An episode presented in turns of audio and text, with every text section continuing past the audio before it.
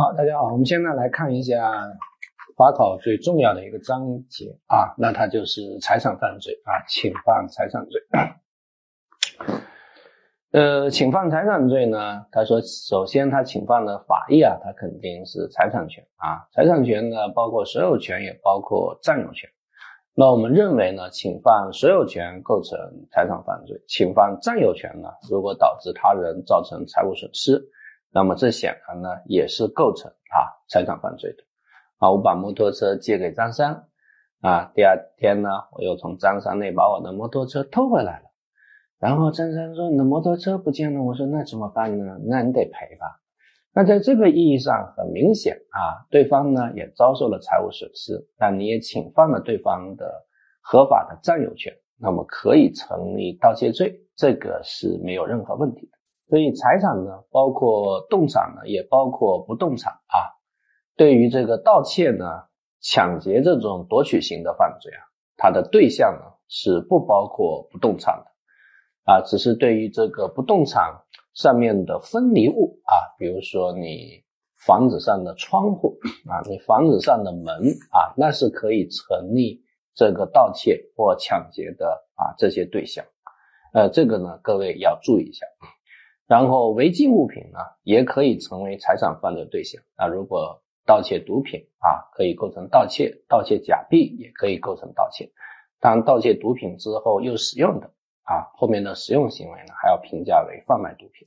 盗窃假币之后又使用的，那后面的使用行为呢，也需要评价为啊这个使用假币。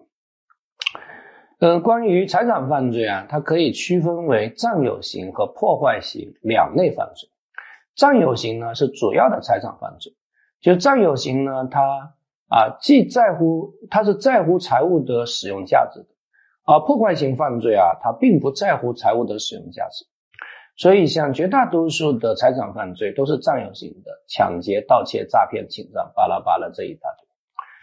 那占有型的犯罪它有两个特征，第一呢，它有一个排除意识。所谓排除意识呢，就是永久性的排除权利人的占有，这样就可以把盗窃跟盗用啊，诈骗跟诈用区分开来啊。啊，我看到张三的玛莎拉蒂特别特别的好啊，所以呢，我就开了一下啊，其实开了一圈，我又给他开回来了。那么这种情况其实属于盗用啊，没有必要以犯罪论处，因为并没有永久性的排除他人。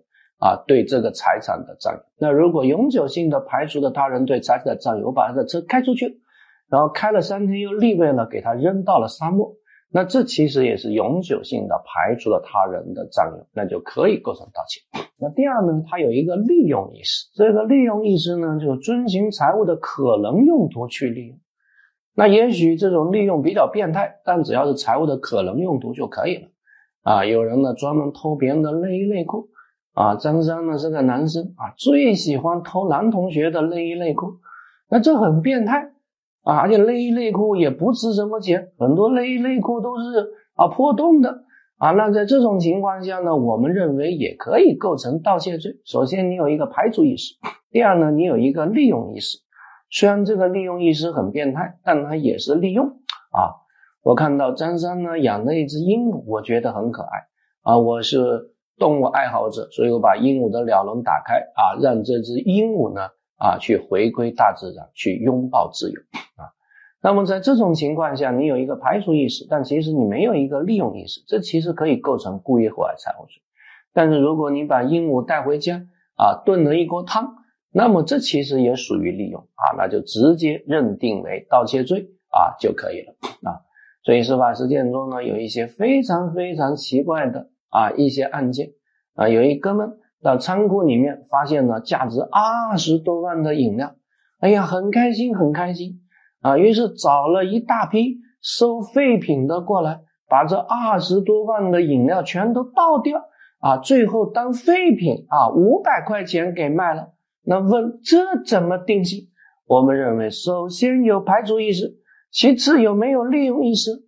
啊，把这二十多万的饮料当废品卖，这其实也是一种利用啊，所以也妥妥的盗窃啊。当然了，如果你认为在盗窃过程中有毁财行为，那其实也是想象竞合，从一重罪，最后还是构成这个盗窃罪。好，那个占有型的财产犯罪是我们讲授的重点啊。占有型的财产性犯罪，它可以包括强制占有型啊，抢劫、抢夺啊，平和占有型啊，挪用占有型啊。好，那我们现在来看强制占有型的财产犯罪，首先是抢劫罪啊。抢劫的本质就是强行劫取。所以大家看到这个法条，基本刑三到十年，有八种加重情节，处十年以上有期徒刑、无期徒刑、直至死刑。抢劫罪的法益啊，侵犯的是符合法益，既有人身权又有财产权啊。我们采取的是豁然说，只要抢劫行为啊出现了财产损失或轻伤结果之一的，就可以成立本罪的既遂。我到张三家抢了十块钱啊，没有把人打伤，这个是抢劫的技术。我到张三家啊，这个没有把人打伤啊，我我到张三家钱没抢着，但是把人打成轻伤了啊，这也是妥妥的啊，这个抢劫的技术。所以抢劫的对象呢，可以是他人所有的财物，也可以是他人占有的财物。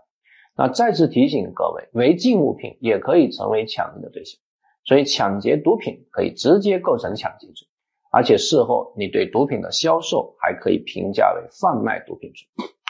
抢劫罪的行为构成啊，它必须是当场使用啊暴力、胁迫等强制手段，当场获取财物，而强制手段跟获取财物必须存在因果关系，而且要发生在同一个时空场合。那什么叫强制手段？强制手段就是暴力、胁迫或其他方法，这是一种最高等级的强制手段，必须使人不能反抗、不知反抗和不敢反抗，足以压制一般人反抗。我想暴力、胁迫都比较好理解啊，那关键是其他方法啊，这其他方法的本质就是足以压制一般人反抗，使人不能反抗、不知反抗和不敢反抗啊。比如把你灌醉了，把你的手表带走，这是典型的使人无法反抗，所以妥妥的这个抢劫罪啊，在你身上啊浇了啊一袋石灰粉，眼睛睁不开了，那这也是妥妥的抢劫啊。那如果没有那么坏啊，没有泼石灰粉，泼了一袋面粉啊，泼了一袋面粉，其实你也睁不开眼，所以这也是足以压制一般人反抗。使人不能反抗啊！来泼面粉可能也比较坏啊！我没有那么坏，我在你身上泼了一大桶人中黄啊，黏黏的、稀稀的人中黄啊！那大家想一想，你脸上泼了那么多人中黄，你怎么办？难道是吃掉吗？我看你的反抗能力至少也减弱了百分之九十八点八，所以这也是妥妥的抢劫。或者在你头上泼了一桶开水啊，那我想这也是妥妥的抢劫。啊，我到张三店里吃饭啊，店员都不在，只有老板在。我说老板给我炒个菜呗啊，结果老板到这个厨房帮我炒菜，我把厨房的门给关了起来。老板说你想干嘛？我说这个你就多别多问了，问多了对你不好啊。老板眼睁睁的看着我把柜台的钱给拿走了，这属于啥？这也是标准的抢劫。啊，利用非法拘禁这种手段，足以压制对方的反抗，来进行抢劫，使人不能反抗啊。所以司法实践有许许多多非常诡异的啊一些案件啊。这个两个网友在网上对上眼了，然后去见面啊。见了面之后，男的邀请女的去开房，女的欣然前往。开完房之后，男的对女的说：“要不你先去洗个澡。”女的去洗澡的时候，男的趁机把女的啊钱包、手机、衣服含内衣内裤全都抱走啊。那请问这定什么罪呢？男的为什么要抱女生的内衣内裤呢？不就是防止他来追赶吗？那你想，一个人的内衣内裤被抱走，反抗能力减弱没有啊？那孙悟空把蜘蛛精的衣服给拿走，连妖精都不敢跑，更何况是一般人所以这也是妥妥的抢劫啊。只不过这个女生可能不是一般人啊，她比妖精都厉害，很有可能是个人妖。她裹着一条浴巾就往外面追，边追边喊：“啊，抢劫啦！救命啊！”啊，那我们认为这也成立了抢劫的技术。东北有一个更诡异的案件，一个十五岁的小姑娘在半山腰放羊，结果张三过去了，在一个很偏僻的地方，张三对着小姑娘把裤子脱了，小姑娘吓坏了跑了，张三顺手牵羊把羊给牵走了。那这个案件当时在法院引起了极大的争议，有的同志认为这构成强制猥亵罪，有的人认为构成强奸罪的未遂。有些人认为，那捡羊属于侵占罪，还有人认为构成盗窃罪啊。但是我们认为，把羊给拿走，这其实可以评价为抢劫，因为你设身处地想一想，如果你是那个小姑娘，张三这个举动会不会把你吓走？所以他其实就是想通过把你吓走的方法来顺手牵羊，足以压制一般人反抗，所以属于抢劫。那第二呢，要获取财产啊。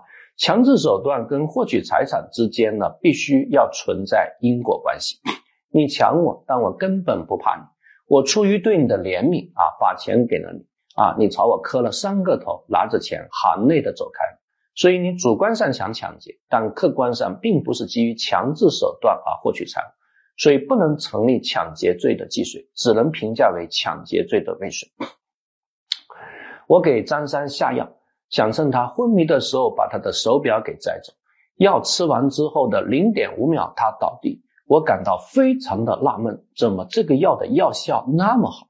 其实啊，他只是很多天没睡觉，天天连着看世界杯，已经十五天没有睡过整觉了，实在是太困了啊！在决赛举行的前一天，终于睡着了啊！所以在这个时候，我把他的手表给摘走了。那我主观上一直认为我在抢，但客观上其实只是偷而已！因为主客观是不统一的，所以成立抢劫罪的未遂和盗窃罪的既遂，从一重罪啊！抢劫罪的未遂和盗窃罪的既遂，从一重罪。无论如何，不能评价抢劫的既遂啊！法考还曾经考过更诡异的一些案件啊！我看到。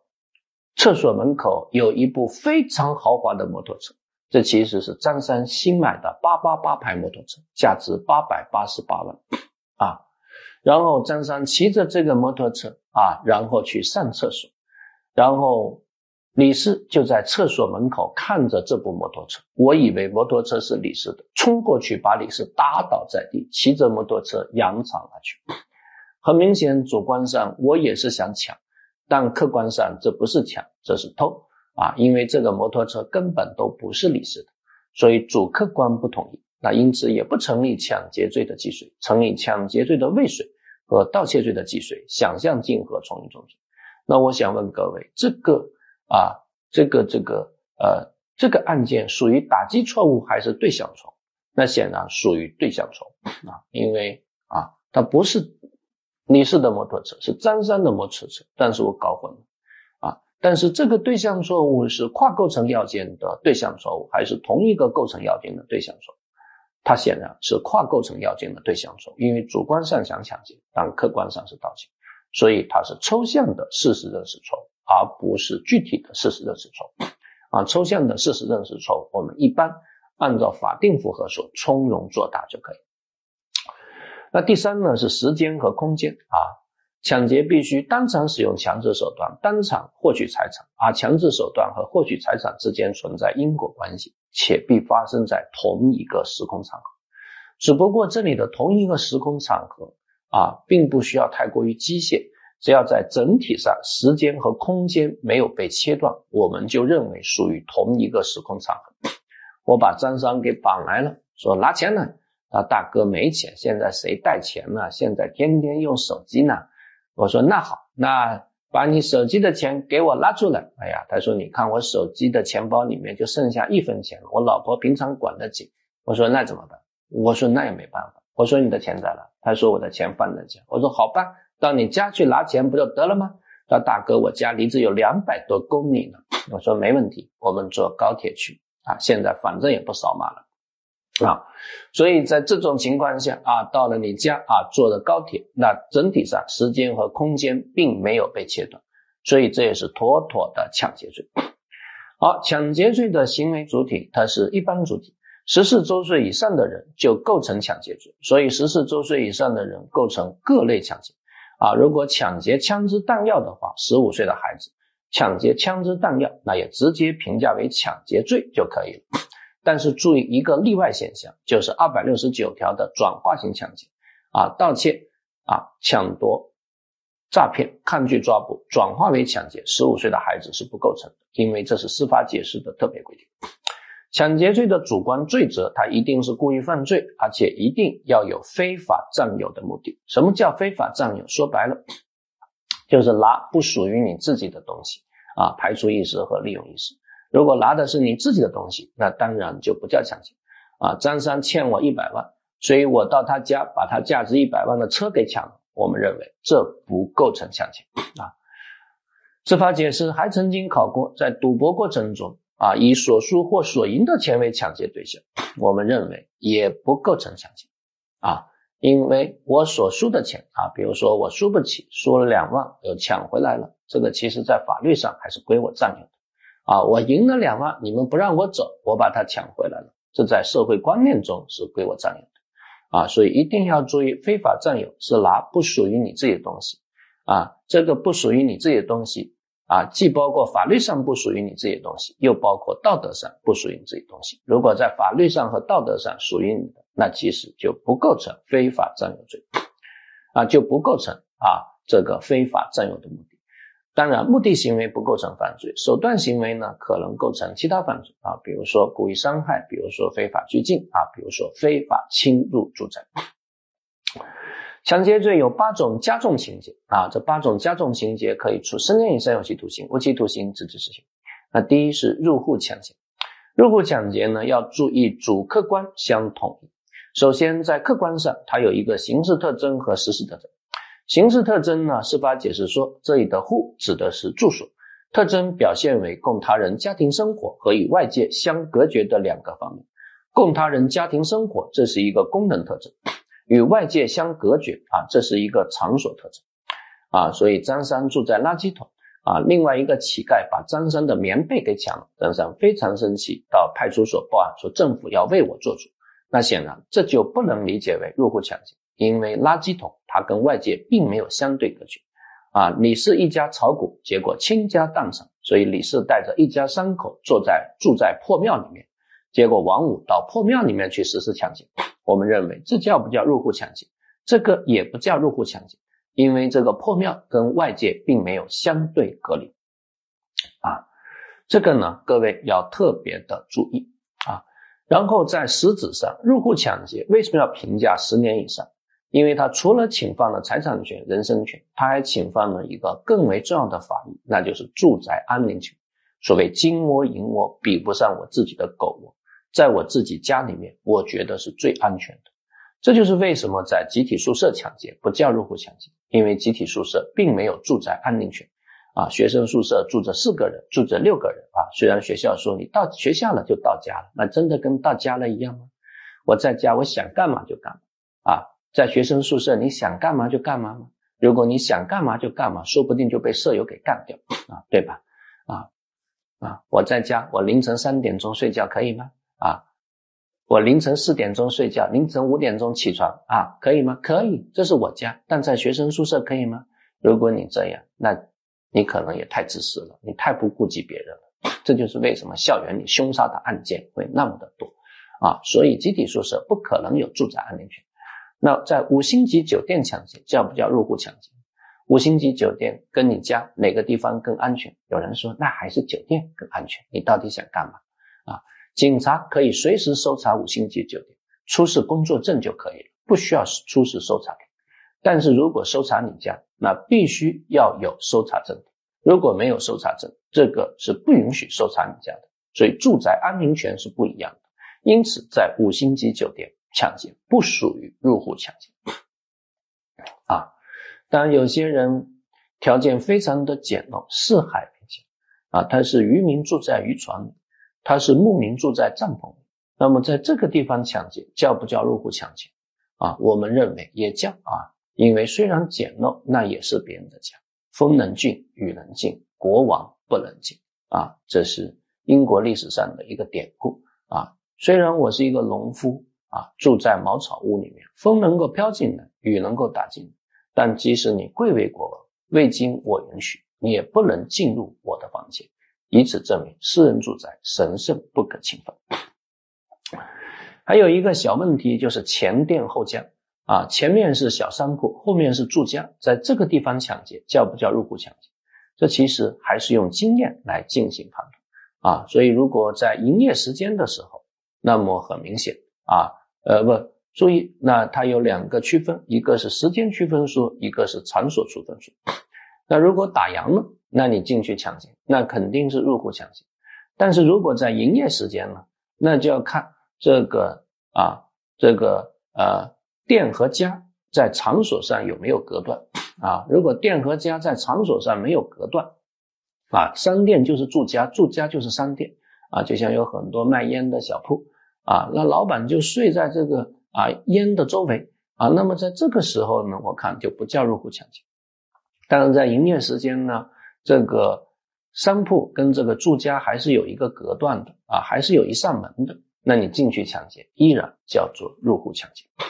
在主观上呢，入户的目的必须要进入要有非法性，所以进入他人住所抢劫，需以实施抢劫等犯罪为目的啊。这有一个抢劫等犯罪，这是二零零五年司法解释的规定。所以，如何理解抢劫等犯罪啊？那么一定又有三种观点：正说、反说、折中说。啊，正说认为这里的抢劫等就仅限于抢劫，所以入户抢劫一定要基于实施抢劫的目的进入，才叫入户抢劫。啊，与此针锋相对的立场是反说，反说认为基于其他一切目的进入都叫入户抢劫。啊，还有折中说。折中说认为，这里的抢劫等啊，应该跟抢劫具有一定的等价值性。那抢劫它侵犯的是人身权或财产权，所以的你的抢劫等必须要实施的是人身犯罪或财产犯罪。二零一五年啊的规范性意见，也就是抢劫意见啊，那就明确指出啊，认为这里的等采取的是折中说，只要到别人家去实施人身犯罪或财产犯罪。然后又实施了抢劫，那么就属于入户抢劫啊，就属于入户抢劫。大家啊可以看一看啊规范性文件啊所说的啊翻过来三百一十页啊，那说要注意审查行为人入户的目的，要将入户抢劫和在户内抢劫区别开来，以侵害户内的人身财产为目的入户后实施抢劫。啊，包括入户实施盗窃、诈骗等犯罪行为转化为抢劫的，都应当认定为入户抢劫。因访友办事等原因，经户内人员允许入户后，临时起意实施抢劫，或临时起意实施盗窃、诈骗等犯罪转化为抢劫，不应当认定为入户抢劫。所以这个规范性文件说得很清楚，采取这种说：如果你到别人家啊，是为了实施人身犯罪或财产犯罪。啊，进入进而实施的抢劫，那他其实就属于入户抢劫。所以张三到李四家去实施性侵，性侵实施完毕之后，又觉得不如再搞点钱啊，所以很明显这是强奸罪，同时也构成入户抢劫啊，也构成入户抢劫。但是如果张三到李四家去打牌啊，打着打着发现今天输了那么多，干脆把李四给抢了啊，那他就不能理解为入户抢劫。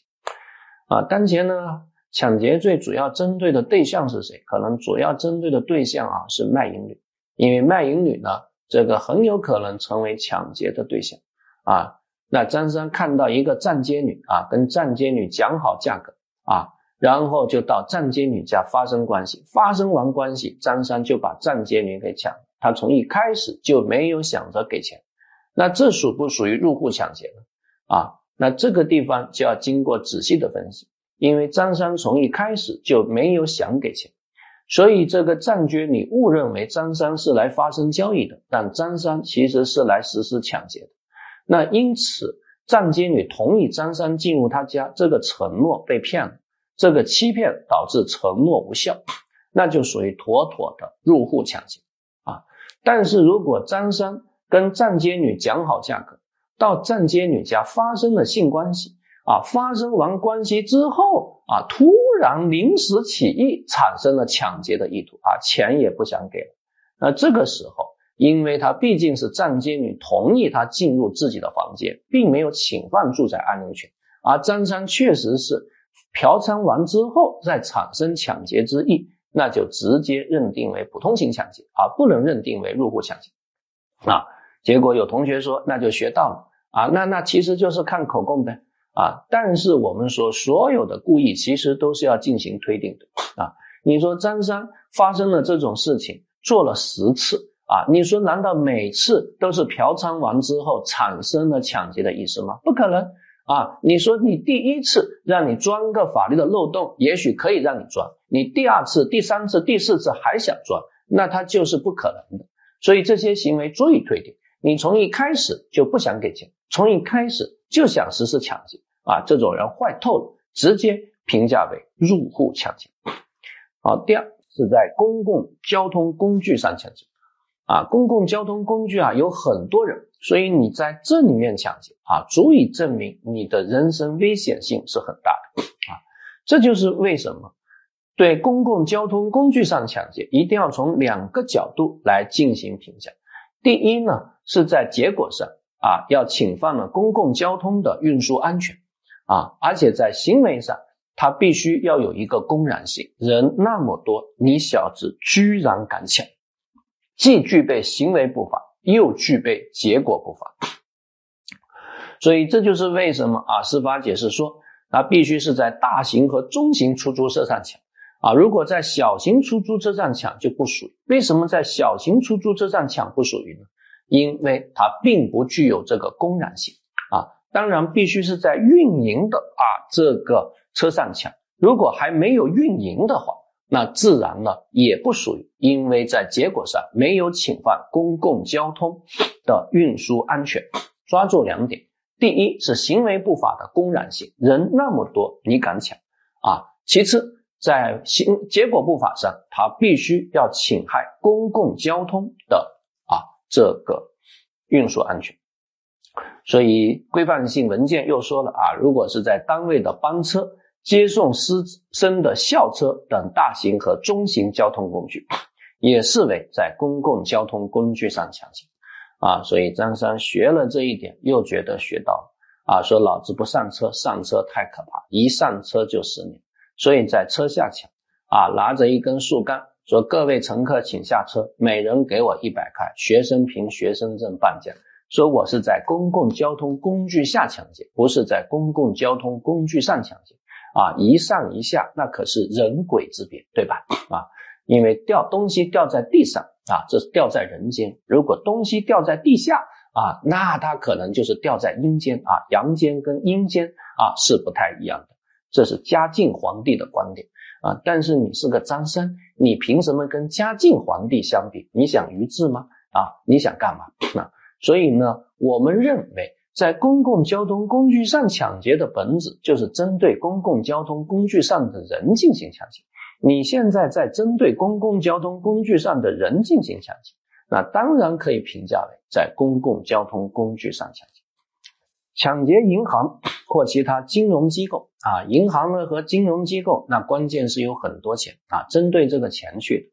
但是请各位注意啊，它必须是银行的钱啊，必须是银行的钱啊。所以你到你抢到银行存钱的储户的钱，那这个钱都还没有存到银行，那就不是银行占有的，那当然就不属于抢劫金融机构，而且它也不包括抢劫金融机构的办公用品。啊，抢劫金融机构职员的钱啊都不属于，他必须抢劫的是银行的钱啊。所以我开着一个挖掘机啊，抢走了八十八台 ATM 机，构不构成抢劫啊？那大家知道，机器是不会陷入恐惧，所以这肯定不构成抢劫，直接构成啊盗窃就可以了。但是我开着挖掘机啊，到了正在工作的银行啊，直接把银行的金库给挖了啊，当着。目瞪口呆的银行工作人员把金库给挖了，那这个属于妥妥的抢劫银行。多次抢劫和抢劫数额巨大啊，多次呢是抢劫三次以上，这个次呢只要在整体上和空间上没有被切断，我们就认为属于次啊。关键大家要注意，抢劫数额巨大啊，抢劫数额巨大呢跟盗窃数额巨大的标准是一样的那现在司法解释说，盗窃数额巨大呢，是三万到十万之间啊。那如果啊，那一般的地方都在三万到十万之间来确定。那再怎么着，抢劫十万以上就抢劫数额巨大。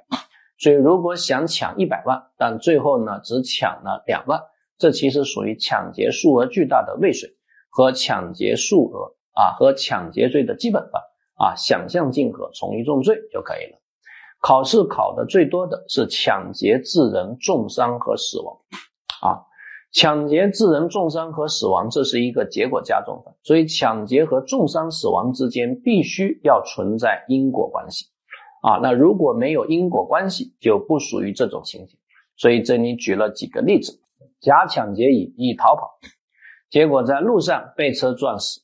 那显然这个人是被车撞死的啊，跟抢劫是没有关系，所以这属于普通型的抢劫啊。那如果我到张三家抢劫，张三在十楼啊，所以他非常害怕，从十楼跑了出来，我在后面追啊，结果他从楼梯上滚了下去，我坐电梯啊下去了啊，眼睁睁的到了一楼，看见他从二楼滚了下来，滚下来的时候已经奄奄一息，我说活该啊，我把他东西拿走了，这叫不叫抢劫致人死亡？我们觉得这也叫做抢劫致人死亡，因为你想一想，如果我抢你，你跑不跑？跑啊。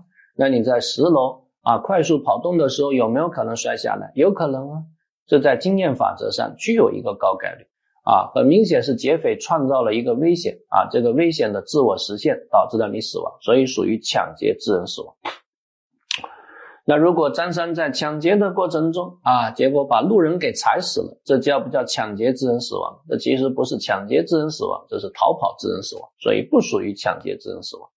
因为抢劫致人死亡的抢劫手段，它有强制手段和取财行为，所以如果强制手段和取财行为的任何一种行为导致对方死亡，都叫做抢劫致人死亡啊。但是我抢完东西，我在路上跑啊，开着车，结果开车把人给撞了，这个其实不是抢劫致人死亡，这是逃跑致人死亡。逃跑致人死亡可以评价为新的犯罪，比如说有过失，那就抢劫罪和交通肇事罪数罪并罚；如果有故意啊，比如说。啊，根本无所谓撞死多少人，那就是以危险方法危害公共安全罪跟抢劫罪实施数罪啊并罚。那总之啊，强制手段呢跟取财行为要存啊，这个强制手段和取财行为跟死亡结果都必须要存在因果关系。这个人可以是强制手段致人死亡，也可以是取财行为致人死亡，两种行为方式致人死亡都叫做抢劫致人死亡啊。那看到一个女的拎着一个非常名贵的包，张三过去啊，拿着这个迷魂粉在女的鼻子上一扑，女的倒地，张三把包给扯走。后来这个女的死了，那么把张三抓了。张三说：“我真的只想谋财，不想害命，我也不知道他为什么会死。”女的为什么死呢？因为案发地点的三米外有一个臭水沟，女的掉在臭水沟里淹死。那么女的为什么掉在臭水沟里淹死？我看只有两种可能。一种可能是你拿着这个迷魂粉在她鼻子上一扑，她晕乎乎的掉在臭水沟里淹死了。那显然有没有因果关系？那肯定是有因果关系的。那还有一种可能是她当时倒地，醒来之后啊又晕乎乎的走不稳，掉在臭水沟里淹死了。当然这个危险也是张三创造的，所以这属于妥妥的抢劫致人死亡啊。所以法院最后判处张三抢劫致人死亡，判处他无期徒刑。那被害人呢，住在一个三层的小独栋啊。张三呢，在三楼实施抢劫啊，被害人发现啊，然后他把被害人捆了起来啊，放在卫生间，跟被害人说：“我呢也没办法，快过年了啊，我也不是坏人啊，所以呢，咱俩互相配合一下，你尊重我，我尊重你啊，我呢也不会对你干嘛啊。待会儿呢抢完东西我会给你解开，你呢千万别叫。”啊，我特别害怕人叫，一叫我就紧张，一紧张我就害怕啊，我控制不了我内心无数的张三。虽然我叫张三，但是我还是想把我内心的张三给降服啊啊！所以呢，张三就在三楼抢，在二楼抢。那这个女的呢，手脚被捆住，但是慢慢慢慢的呢，她其实把脚上的绳子啊就就挣开了，但是手呢还是被后面反剪着。那于是这个女的就到阳台上去呼救。但是呼救呢，又不敢声音喊太大，而且关键手呢又是反捆着，所以他就把头呢往前面倾，结果往前面倾啊就倾多了，就从三楼掉下去了摔死。那现在请问啊，劫匪跟死亡结果有没有因果关系啊？这其实出现了一个介入因素，就是啊，被害人到阳台上呼救不慎坠落。那这个因这个介入因素跟张三的抢劫行为是 A 加 B 杠 C 还是 B 杠 C 呢？啊，换言之，这个女的是怪自己掉下来，还是怪张三抢劫导致啊她摔下来了？我们认为这属于 A 加 B 杠 C，因为任何一个人被抢，那么被害人都会去呼救啊，而你站在三楼呼救的时候，那么这种综合情况来看。掉下来的概率是比较大的，或者说在经验法则上这并不异常，所以我们评价为抢劫致人死亡。啊，法院最后判处张三啊死刑，但缓期执行。好，呃，抢劫致人死亡，因为它的法定刑啊，它是有死刑的。所以这就是为什么抢劫致人死亡对死亡结果可以是过失，也可以是故意。啊，谋财害命，谋财害命，只要谋财和害命发生在同一个时间场合，而且谋财和害命存在因果关系，那就可以直接认定为抢劫致人死亡。所以张三在高速公路上扔了一块巨石。过往的车辆撞上巨石，车毁人亡，然后张三去把钱财给捡了，这属于妥妥的抢劫致人死亡。当然，同时还可以评价为破坏交通设施罪和抢劫致人死亡啊，想象竞合，从一重罪。有一年甚至考过更诡异的题：张三到银行去抢劫，直接扔了一个炸弹啊，把人给炸死啊，然后把东西给抢。问怎么定性？答案给的是构成抢劫致人死亡和爆炸罪，想象竞合，从一重罪啊！想象竞合，从一重罪啊！所以这个大家要特别注意。那么因果关系的啊错误是不影响定性的，这个也考过案例分析题。张三把李四啊给抢了，因为如果把他抢了啊，抢完之后突然觉得留他在世上。也是个祸害啊，不如毁尸灭迹，直接干掉算了啊！抢完之后另起犯意杀人，那当然是以抢劫罪和故意杀人罪啊来进行数罪并罚啊，这个大家要注意，注意题目的表述。那我们现在呢是谋财害命，我直接把他给杀掉，为了他手上的那块表，把他杀了，把他手上价值八百八十八万的手表给摘走了啊，然后放了一把火，毁尸灭迹。啊！但是后来发现这哥们不是被杀死的啊，是被火烧死的。问如何定性？那这属于抢劫致人死亡还是放火致人死亡？事实上，它是放火致人死亡，但在法律中，我们必须要认为它属于抢劫致人死亡啊，因为很明显，抢劫致人死亡它包括抢劫罪加故意杀人罪。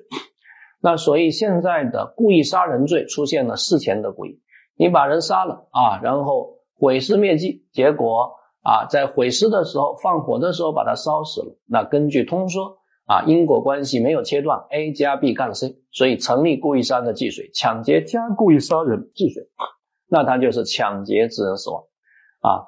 所以后面的放火罪，那就只能评价为放火罪的基本犯啊，不能评价为放火致人死亡，否则一个结果就被评价了两次啊。这个曾经考过案例分析题啊，曾经考过案例分析题，当然。如果事前故意，你采取另外一种观点区分说啊，那他就比较麻烦了啊，那他就应该评价为啊抢劫罪的基本犯啊抢劫罪的基本犯啊加故意杀人的未遂，然后再加放火罪，再加过失致人死亡。那放火加过失致人死亡，那显然这哥们事实上是放火烧死的，那后面的行为就评价为放火致人死亡啊放火罪的结果加重犯。前面的行为评价为抢劫罪的基本犯，加啊故意杀人罪的未遂啊就可以了。啊，打击错误也不影响本罪的成立啊，这个也曾经考过啊。两个人去实施抢劫啊，张三拿着刀往被害人身上一砍，没有砍中被害人，把同伙给砍死了啊。那显然这属于啥？这其实首先属于打击错误啊，其实呢它又属于偶然防卫，对吧？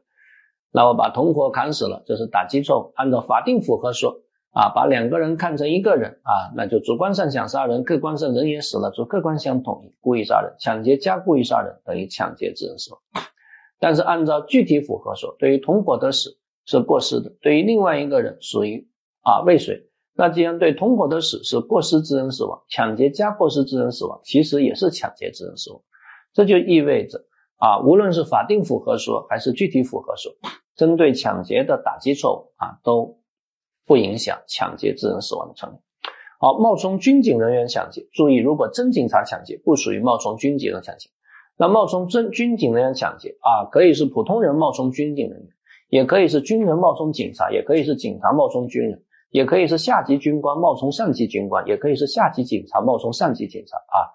当然，是否属于冒充军警人员抢劫，要具体问题具体分析啊。因为如果你穿着保安的服装啊，那有的时候保安的服装也写着啊 SWAT 啊，以为是特别行动队啊特警啊，那这个服装有的时候很相似啊。那如果你在特别偏僻的地方，你穿着保安的服装，别人误以为你是警察啊，那其实你自己。也知道别人产生的这个误认，那当然也可以属于冒充军警人员抢劫，所以它其实要具体问题啊具体分析。所以规范性文件说啥呢？